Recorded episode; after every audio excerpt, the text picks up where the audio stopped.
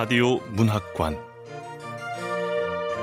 한국인이 사랑하는 우리 문학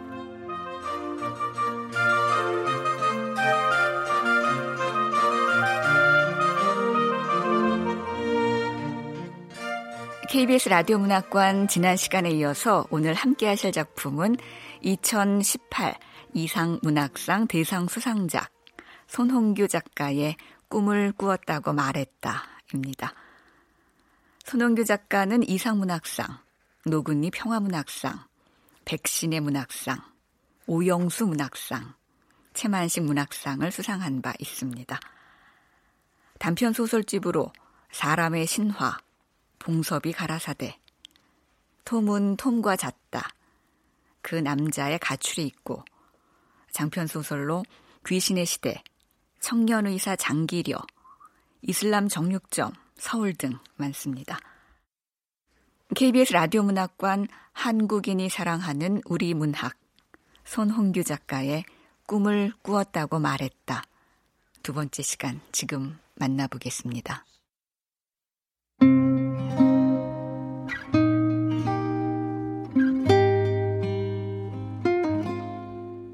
꿈을 꾸었다고 말했다.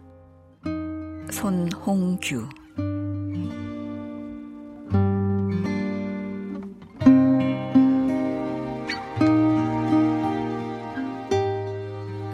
텅 빈 직원 식당을 가로질러 갔다. 식당의 공기는 방금 누군가의 입에서 나온 숨처럼 눅진했다.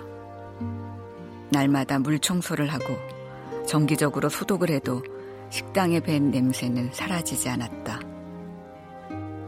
그는 아들에게 전화를 걸었다. 아들은 받지 않았다. 아들 이름 옆에 숫자가 35에서 36으로 바뀌었다. 아들이 보낸 문자를 다시 확인해 보았다. 잘 있으니 걱정 말라는 문자. 때가 되면 돌아가겠다는 문자. 지금 어디라는 문자. 다시 지금은 어디라는 문자. 그리고 어디로 갈 예정이라는 문자.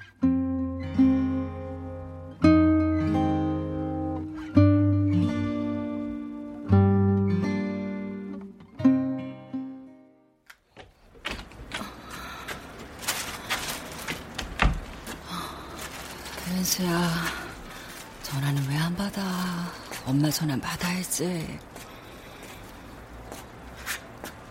직원용 휴게실 앞쪽 문을 나가자 알싸한 담배 냄새가 났다. 거기는 화장실 바깥쪽이었고 조리원들 가운데 흡연자들이 즐겨 찾는 곳이었다.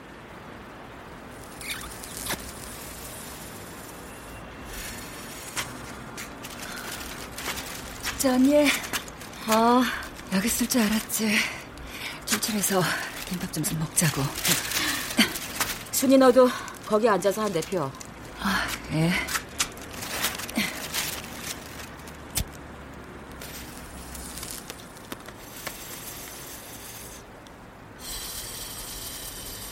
그가 첫 모금을 깊이 빨아들인 뒤 한숨을 쉬듯 담배 연기를 내뿜자 숙자 언니가 혀를 찼다. 순이 너도 참, 어? 한 30년 피운 년처럼 잘도 빤다, 어? 기억나냐? 4년 전인가? 너 이 병원 조리실 처음 왔을 때 담배 처음 피운다 그랬잖아. 그때 얼굴 시뻘개져서 목젖이 튀어나오도록 기침해대던 게 엊그제 같은데. 내가 그랬어요? 그랬다, 이년아.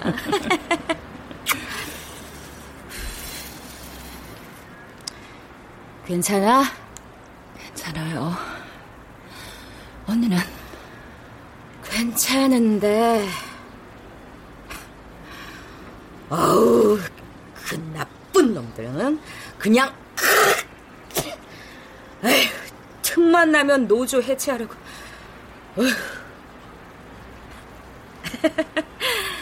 미안하다. 내비 원래 좀 더럽잖아. 아유, 괜찮아요. 그래서 언니가 좋아요. 아이고 싱거운 년.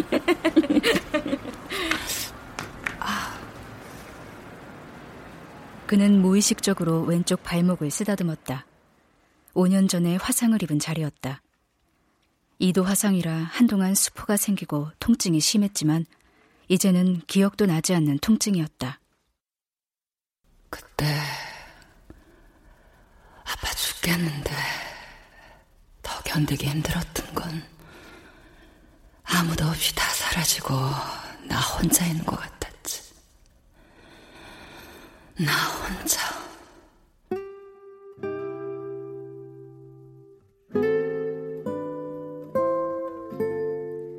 4년째 식당을 다니고 있을 때였다. 아침 9시부터 저녁 9시까지 12시간을 일하고 돌아가면 집안일이 기다리고 있었다.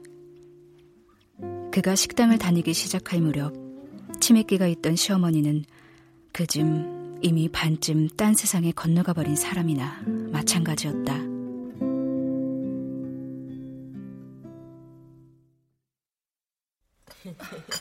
어머니, 모천 어르신, 차 드세요. 아이고, 모천 아줌, 천천히 놀다 가요. 응? 어머마, 뭐하냐? 당수걸은 시장하시겄다. 밥상 준비해야지. 에? 아, 당수걸은 진지도 못 드셨대잖냐. 빨리 준비해라. 아이고, 하여튼 느려 터졌어요, 저렇게. 예. 그 당시 남편은 별 소득도 없이 과거에 사업을 하면서 알고 지내던 사람들을 찾아다니고 있었다. 남편이 일당 4, 5만 원에 공사 현장의 교통 정리와 같은 일을 하게 된 건 이제 겨우 2년 남짓이었으니까. 순이 너 발목은 왜 자꾸 만지고 그래? 삐었어? 아니에요. 지난번에 보니까 흉터 있는 것 같던데. 예. 지난번 식당에서 일할 때.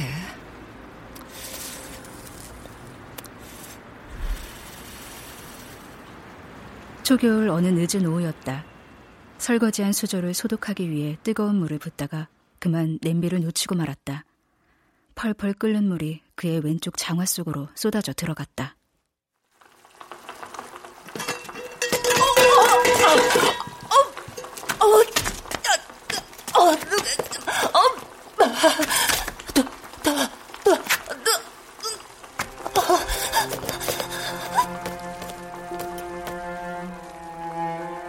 한 치수 큰 장화라서 덮버신을 껴시는 탓에 벗겨내기가 힘들었다.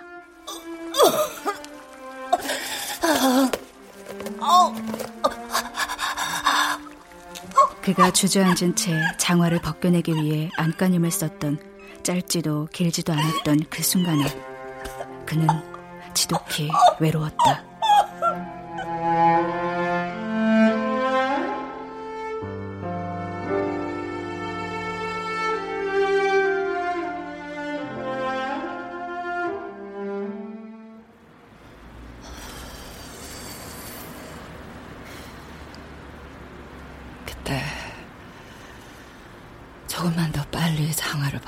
수 있었더라면 어땠을까? 모든 게 달라졌을까? 어? 어? 뭐라고? 어, 아, 아니에요. 전문 병원에도 못 가고 가까운 피부과에서 치료를 받았다. 수포가 터지고 너덜거리는 살갗을 걷어내고는 한참이 지나서야 불그스레하게 살이 올랐다. 이사를 하는 바람에 식당이 멀어지기도 했던 터라 그는 식당을 그만두어야 했다. 식당 사장은 산재 신청을 하지 않는 조건으로 치료비를 정산해 주었고 위로금으로 50만 원을 봉투에 넣어주면서 하지 않아도 될 말을 했다. 아줌마, 서운하게 생각하지는 마세요. 너무 사무실에 알아보니까 뭐 개인 과실을 고려하면은 이 정도도 약수한 건 아니라고 하네요. 위로금을 받지 않을 생각이었던 그는 그 말에 두 말 없이 봉투를 받았다. 그 50만 원은 시어머니가 아이들 고모의 집으로 옮겨가게 될 때 다 허물어졌다. 반은 신우이의 외투 주머니에 넣어주었고 나머지 반은 시어머니의 오래된 쌈지에 넣어주었다. 언니, 저희 돈 받을 수 없어요. 오빠 하던 일 망하고 손 놓고 있을 때 언니 혼자 집안 살림 다 꾸려온 거 내가 아는데 어떻게 이 돈을 받아요? 괜찮아요, 아가씨. 자요. 아유, 자, 아유, 참. 몰래 주는 거예요. 어? 고마워요, 언니. 아, 언니 얼굴도 더 상했네. 집에서 음식 냄새를 통 못 맡는다고 하더니 어디 아파요? 아, 저도 이상해요.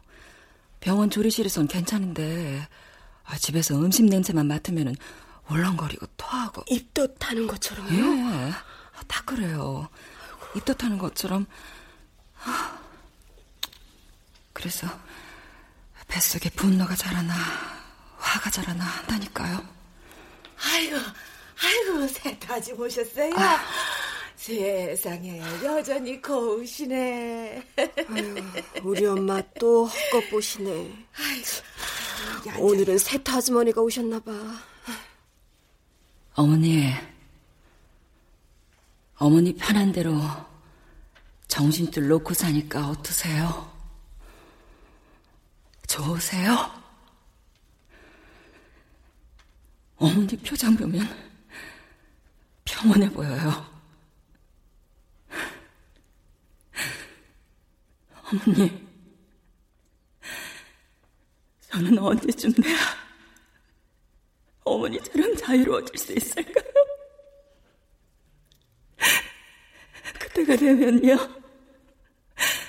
저도 보고 싶은 사람들 어머니처럼 막 불러내서 얘기하고 그럴 거예요. 아, 뭐하냐? 밥 줘! 이라! 쌤이 굶겨주길 참이야! 아 이고, 배고파. 어머니, 자, 어, 어, 누, 누, 누구세요? 어머니, 이번 잘 갖고 계셨다가 어, 어. 꼭 필요할 때 쓰세요. 어?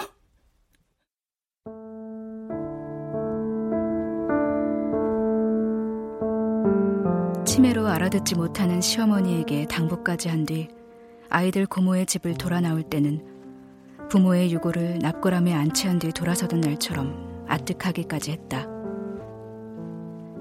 시어머니와 함께 사는 건 지긋지긋했다.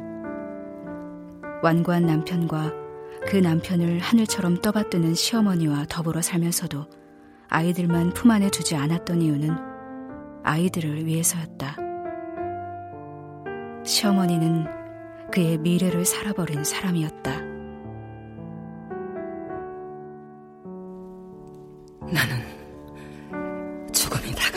굶을 거야.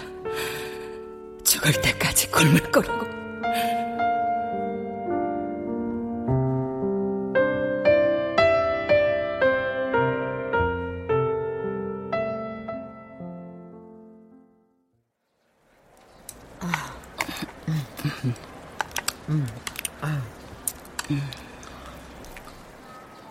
김밥 두 줄이 사라졌다.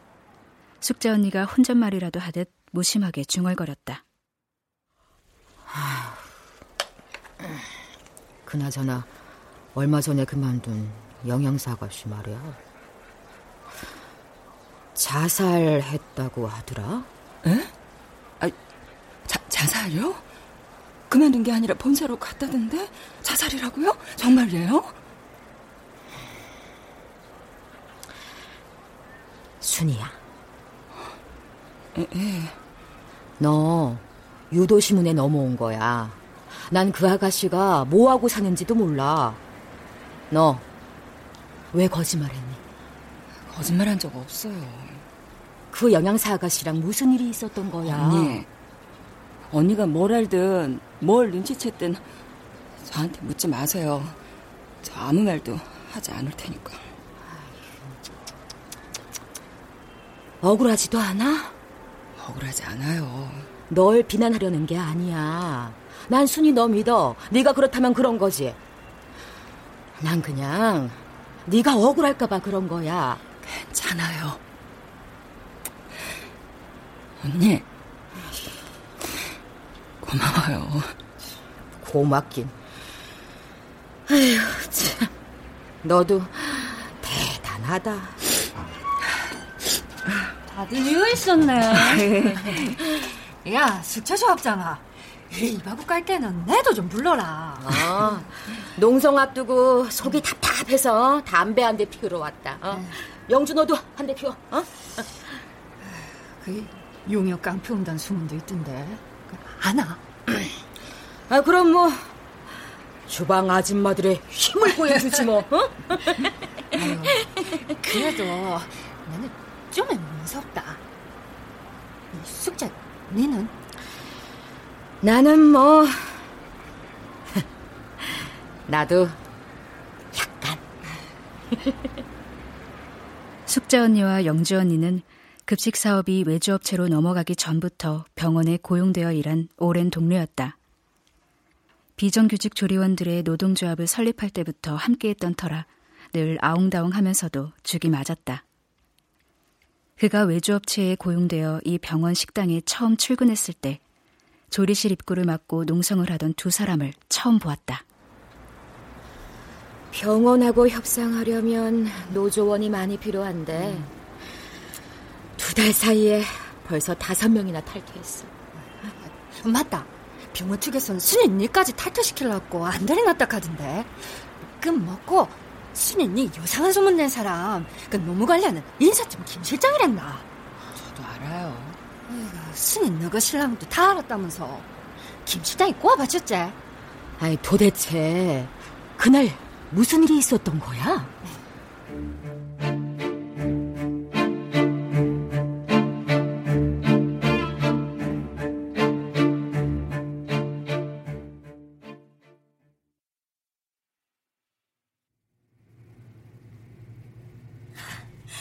이러지 마세요, 제발.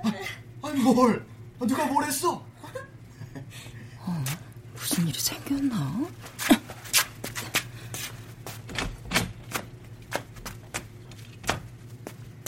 직원 휴게실에 혼자 있을 때였다. 어디선가 남녀가 실랑이를 하는 게 분명한 소리가 들려왔다. 직원들 가운데 남자는 조리장 한 명뿐이었다.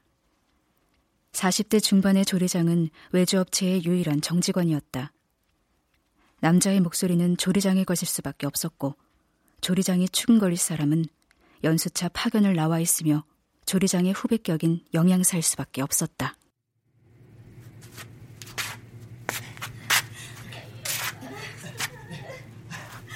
뭐가 이러지 마라. 조리장실에서 무슨 일이지?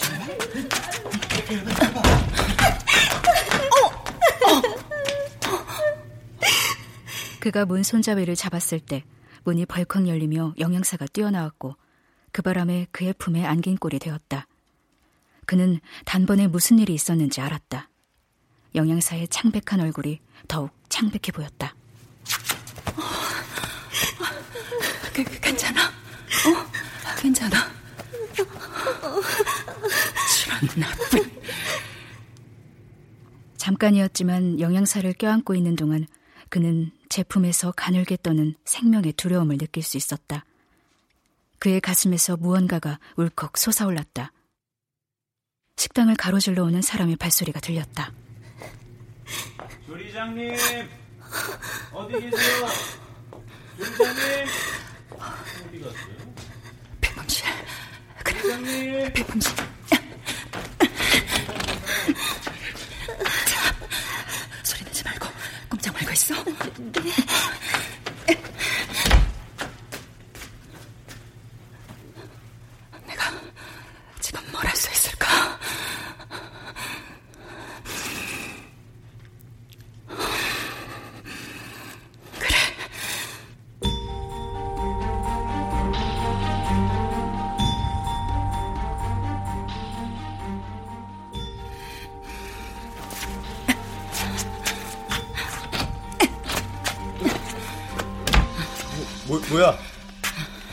아줌마 뭐냐고? 뭐, 뭐 뭐야? 그는 침착하게 위도새 단추를 풀었다가 하나씩 위로 어긋나게 잠갔다. 너, 당신 지금 무슨 짓이야? 야, 아줌마 나가세요! 조리 회장님, 여기 계세요? 저 김 실장입니다. 아, 아줌마, 지금 문을 열면 어쩌자고 그래? 어, 어, 어, 어, 아, 아줌마, 뭐야?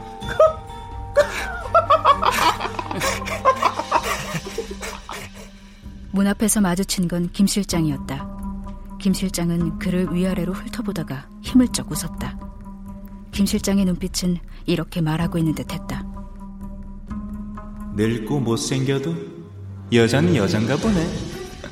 박조리장, 취향 한번 독특하고.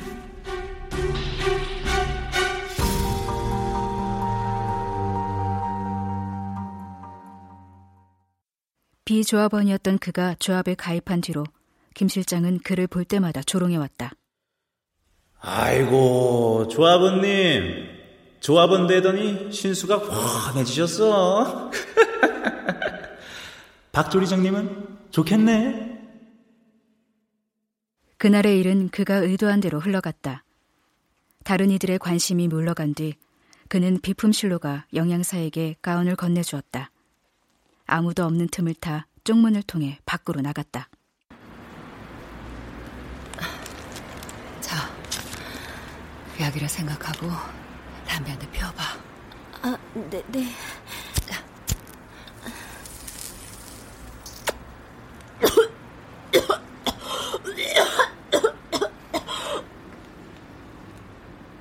영양사가 기침을 하며 눈물을 찔끔 흘렸다. 손가락으로 눈물을 찍어대다가 그를 보고는 처연하게 웃었다.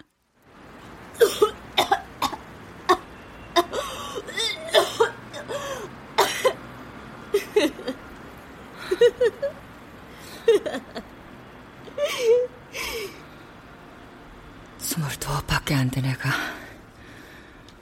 50은 먹은 여자애처럼 웃네. 너도 참는 데는 이골이 나네구나. 그는 이 젊은이가 말하지 않아도 알았다. 40 중반씩이나 되어서도 단체 급식소에서 조리장이나 하고 있는 저작자가 사장의 먼 친척이라 겨우 버티는 주제라는 걸. 연수차 파견 나온 젊은이의 입장에서는 저작자의 평가 보고서가 중요하다는 걸. 아줌마, 저는 아니 아니에요.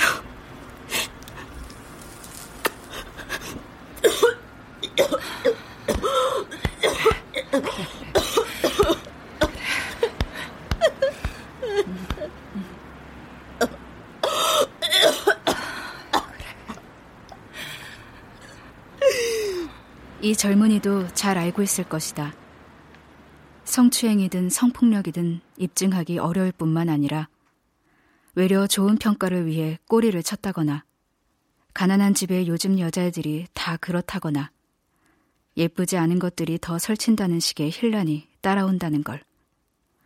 원래 해픈년이라는 손가락질을 비롯해 한 번도 역사에 기록된 적 없고 기록될 수 없는 일들을 겪게 되리라는 걸.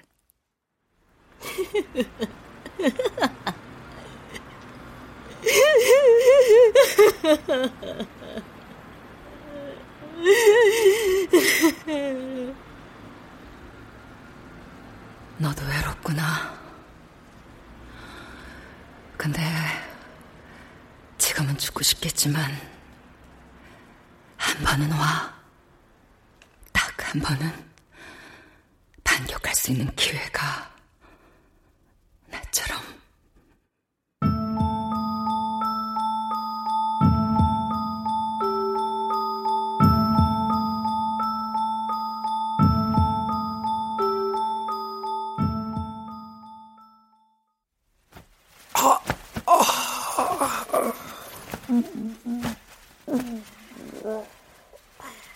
가슴을 쥐어짜는 듯한 통증이 찾아왔다.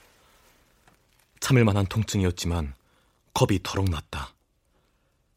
현관문 열리는 소리가 났다.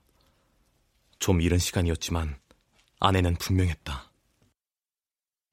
평소보다 식당 일이 일찍 끝난 날이었다. 그가 집에 도착했을 때 현관에는 남편의 신발이 놓여 있었다.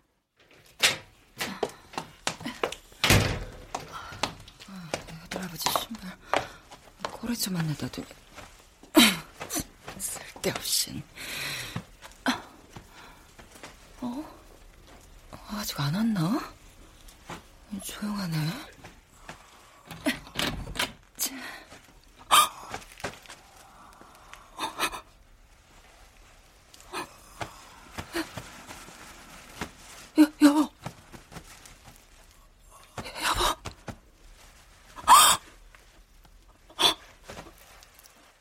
아내의 목소리에 약간의 두려움이 실려 있었지만 그는 대답하지 않았다. 그는 뭘 해야 한다는 생각은 했지만 몸과 마음은 남편에게서 멀어지고 있었다.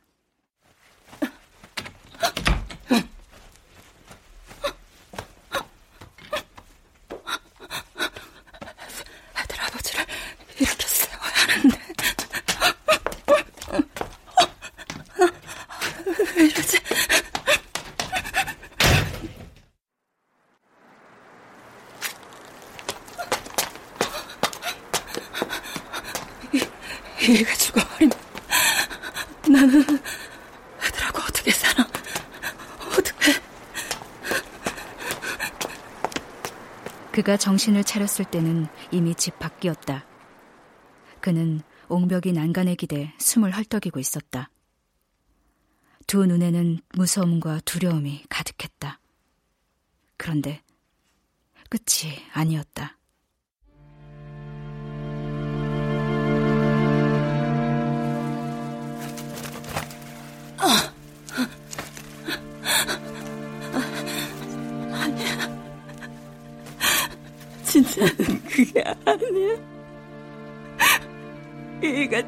죽었으면 어떡하나.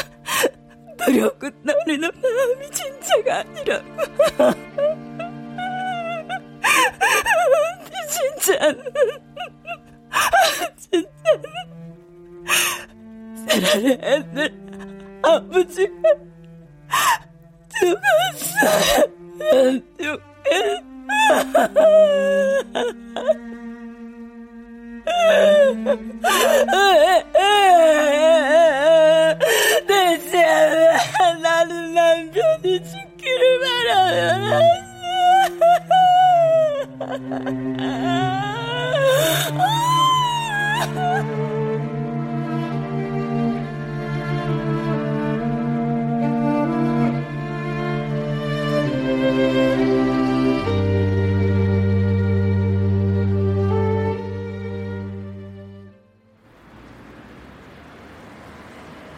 무서움과 두려움에 떨었던 영양사는 어느 정도 평온을 되찾은 얼굴이었다. 영양사는 가운 자락을 탁탁 털었다. 아무에게도 말하지 않을 테니까 걱정하지 마. 응? 갈게요.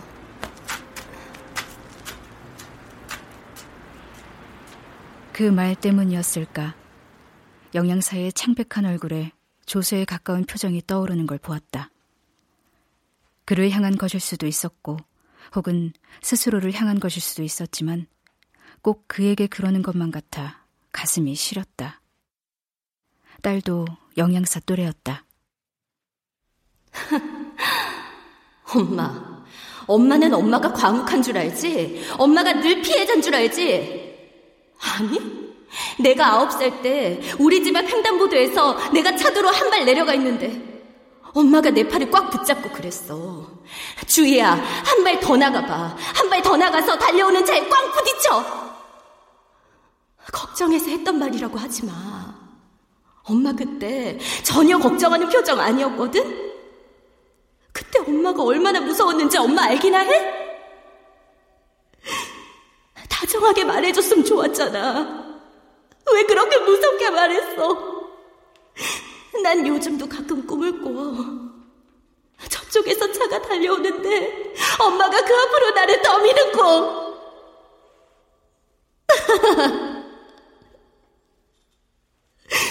내가 지금 이 모양 이 꼴이 된 게 엄마 탓은 아니야. 아빠 탓도 아니고 내 탓도 아닌데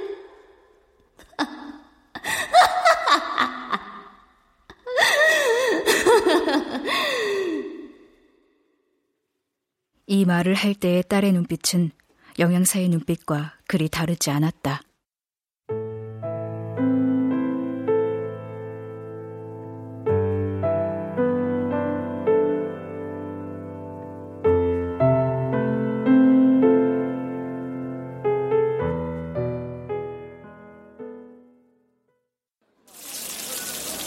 저녁 배식이 끝날 쯤 농성장을 지키던 이들은 한꺼번에 병원 밖으로 나갔다. 병원 근처의 단골 삼겹살집에서 홀 한가운데 자리를 잡고 단합대회를 했다. 자, 자, 자, 자, 가자. 반들 들고. 힘이 있어야 싸우는 거야, 어? 예, 그쵸. 자, 다들 노동자가 인정받고 약자가 승리하는 세상을 위해. 자, 건배! 네. 자, 마셔, 마셔. 내는 말이지. 그 배신자들이 매우 죽겠다. 아, 누구? 그 병원 인사과 직원들? 아니, 그들 꼴보기 싫은 인간들이고. 저 탈퇴하고 계속 저래 오늘 일하는 아들 말이다. 아, 처음부터 가입을 하지 말든지. 그걸 먹고. 아이고, 속에 전불 날 때는 이게 최고다. 맞다.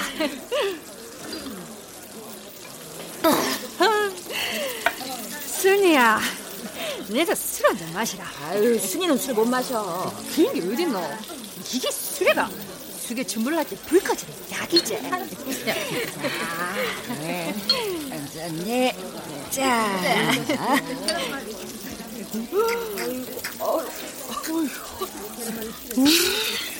엄마야, 순이 술잘 마시네. 아휴, 자.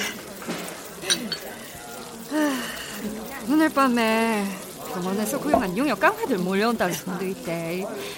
다들 주리원 아줌마들 힘을 한번 보여주자고. 네.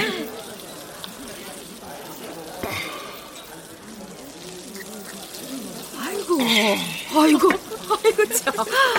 아, 순이 쟤는 뭐라든, 어? 30년쯤 한 사람처럼 잘해, 어? 흑의사. 숙이 주물하는 걸로 치면 술은 내도 만만찮지. 박한 양반이 병원까지 쫓아가 난리쳤다고.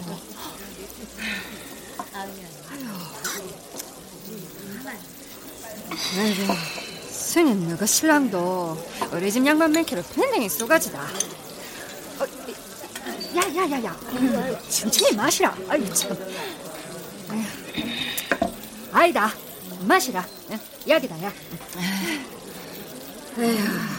아니, 순이가 급가 조리장 따위랑 바람을 피웠을 리도 없고, 그걸 트집 잡아서 을러대는 게, 어? 무슨 박간 양반이야, 어?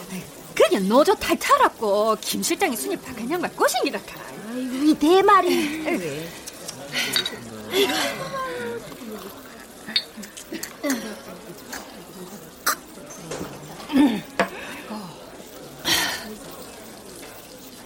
술을 마신 탓인지 속삭이는 목소리가 그의 귀에는 또렷하게 들렸다. 아무리 노련한 김 실장의 감언이설이라고 해도 남편이 거기에 넘어가 조리장과 그가 내연의 관계라고 믿지는 않을 거였다. 남편은 화가 나면 아예 입을 닫거나 방문을 발로 차거나 집을 나가버렸지 차분하게 대화를 나누거나 단호하게 말다짐을 하지는 못했다. 남편의 추궁에 바람이 나든 말든 무슨 상관이냐는 식으로 대꾸했던 건 남편의 진심을 듣고 싶어서이기도 했다. 애들 아버지 진심을 한 번만이라도 직접 남편 입을 통해 듣는다면 얼마나 속이 우려날까. 빈말이어도 걱정이 돼서 왔다고 말해줘 들으면 아무한테도 하지 못했던 얘기 해줬을 텐데.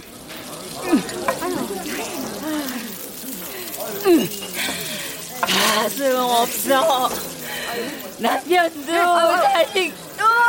아니, 순이 쓰러진다. 아니, 괜찮아. 야, 가만히 넘기는 게 낫겠다.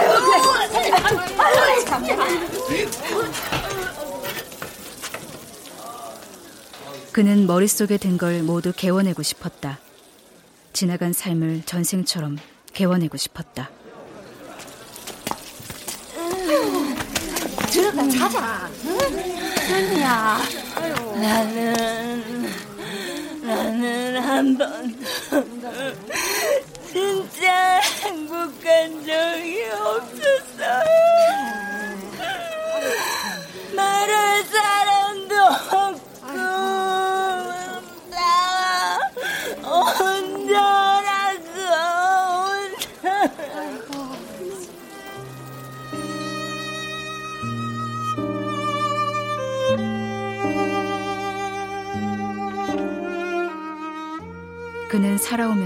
하소연할 사람이 단 한 명도 없었다.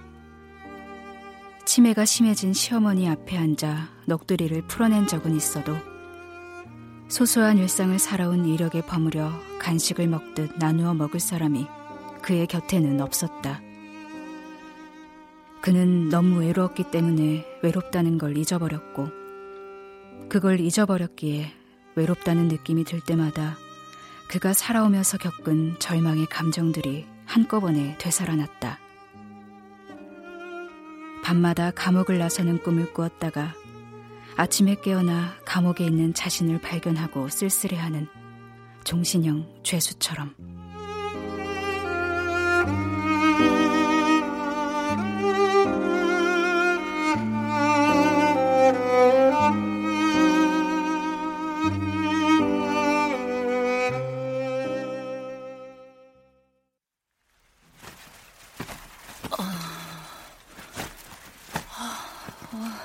여기가 시간이 얼마나 흘렀는지는 알 수 없었다. 눈을 떠보니 캄캄해서 다시 눈을 감았다. 갈증이 났다. 사위는 고요했다. 어두웠지만 누군가 그를 호위라도 하듯 곁에 앉아 지켜보는 걸 알 수 있었다. 내가 잠잘 때 날 지켜주는 사람이 시어머니면 좋겠다. 남편과 아들이 대판 싸우고 아들이 집을 나가버린 날, 그는 시어머니가 그리워서 신우이의 집을 찾아갔다. 시어머니 앞에서는 마음이 여유로웠다. 무슨 말을 해도 알아듣지 못하니까. 무슨 말이든 해도 상관없으니까. 말이 통하지 않으니까 말을 할 수 있었다. 어머니, 말할 사람이 없어서 속이 너무 답답한데 털어놓을 데가 없어서 어머니한테 왔어요. 어, 누, 누구세요? 어머님 손주가 말이에요. 집을 나갔어요. 사고를 쳐서 아범이 뭐라고 하니까 막 대드는 거예요. 그래서 아범이 윤수를 때렸어요. 마음은 안 그런데 대화가 잘 안 돼요. 어머님 손주 윤수는 아범하고 달라지고 싶은가 봐요. 근데요, 달라지려고 할수록 아범하고 똑같아지는 거 있죠? 아, 저 시집 오고 얼마 안 됐을 때 아범이 씩씩대다가 방문을 발로 탁 차고 나갔었잖아요. 말로 하면 되는데 말은 안 하고. 연수도 똑같이 그랬어요. 아범하고 똑같죠. 말을 마치자 더는 할 말이 없었는데 아직 하지 못한 말이 저 가슴바닥에 수천만 톤이나 남아있는 것 같아 서러워졌다. 아, 어머니, 제 얘기 들어줘서 고마워요. 이렇게 털어놓으니까 이제 좀 속이 좀 후련하네요. 아이고, 아가, 왜 우니, 응? 아이고, 울지 말아라, 아가. 어머. 어, 어머니, 저 알아보시나요? 저 누군지 아세요? 어? 아가, 울지 말어. 저기, 돈이 없니? 아이, 저, 어, 그래. 이거, 우리 며느리가 준 돈이야. 며느리가 나 만난 거 사 먹으라고 준 돈이다. 우리 며느리 피 같은 돈이야. 이거, 너 써라. 아이고, 울지 말어. 돈은 있다가도 없는 거고 없다가도 있는 거야. 아이고. 울지 마라가. 아 사람이 돈을 올려야지 돈이 사람을 올릴 수는 없는 거다. 울면 못 써요. 아이 네가 자꾸 오니까 나도 울고 싶지 않니? 응? 어, 어머니. 어이구. 제가 누군지 아시는 거죠? 정신도 멀쩡하신 거죠?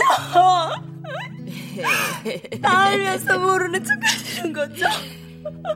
어머니, 어머니, 지금 어디 계세요? 거기, 거기, 저도 데려가 주세요. 네, 어머니. 어머니만큼은 아니어도 저도 나이 먹을 만큼 먹었잖아요. 여기서 얼마나 던졌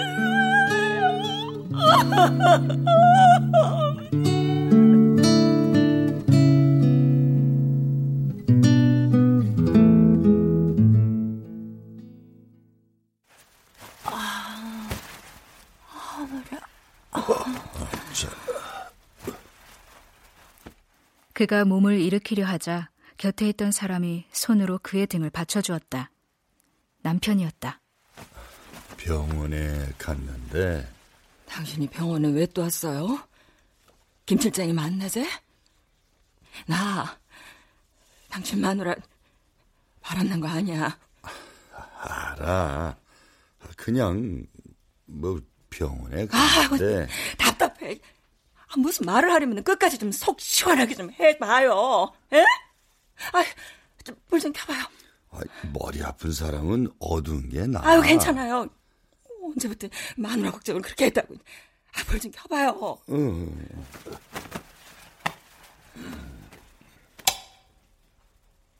아니, 어, 아, 당신 얼굴에 피자고. 아니, 뭐, 뭐예요? 미처 씻질 못했어. 용역 깡패 온다더니 설마 싸웠어요? 싸우다니. 그냥 맞았지. 이 늙은이라고 봐주지는 않더군. 에? 하긴 제 어머니 같은 여자들한테도 그랬으니까. 우리 아들은 잘도 패더니 아이 그깟 용역 깡패들한테 두들겨 맞았단 말이에요. 아들은 죽어라 패고 아들 같은 놈들한테 죽어라 맞고. 아유, 정말 아유 아유. 우리 아들 찾아내. 당신이 쫓아냈잖아.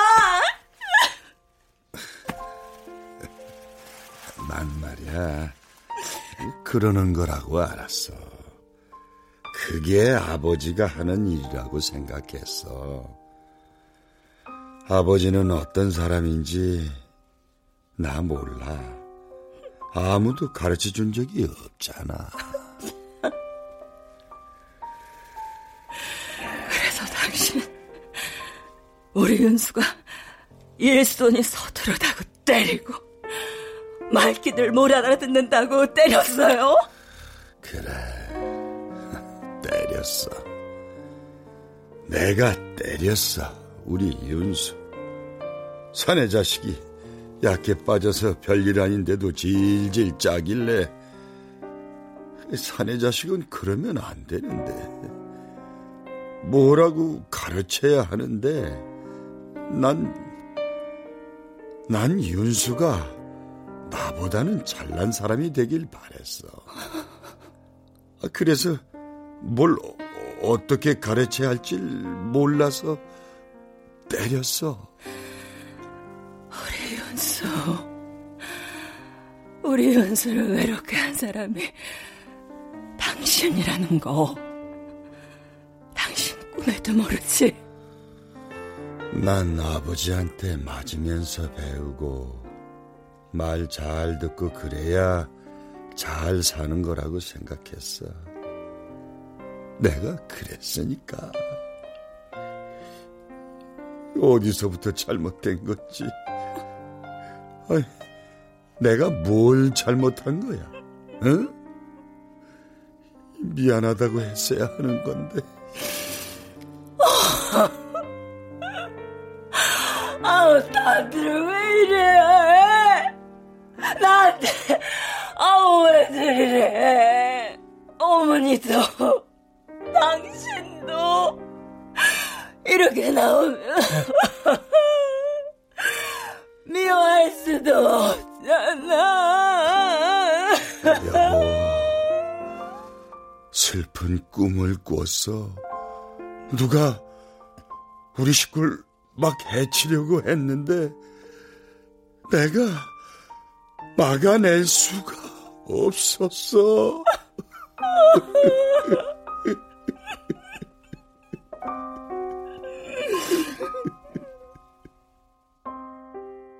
남편의 고개가 옆으로 돌아갔다. 고요했다. 숨 막힐 듯한 고요였다. 그가 알던 남편이 아니었다. 다 자라면 바다에서 솟구쳐 올라 새가 된다는 물고기처럼 전혀 다른 존재인 것 같았다. 남편은 다 자라버린 것 같았고 헤엄치는 게 지겨워져서 이제 어디론가 날아갈 채비를 하는 중인 듯 했다.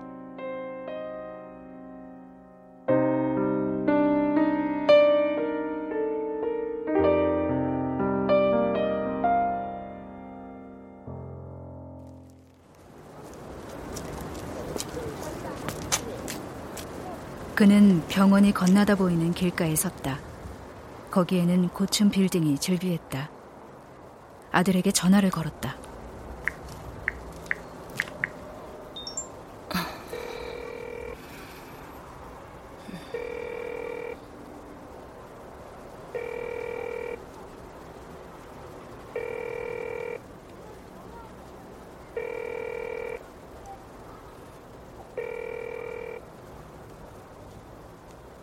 아들 이름 옆 숫자가 36에서 37로 바뀌었다. 온몸이 으슬으슬 떨려왔다. 그는 낯설고 두려운 느낌이 들어 하늘을 올려다보았다.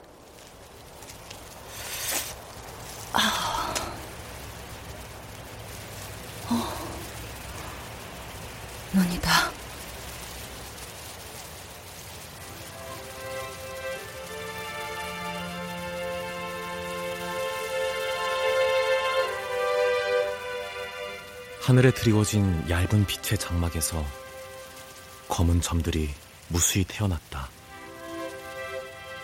눈송이들의 그림자였다.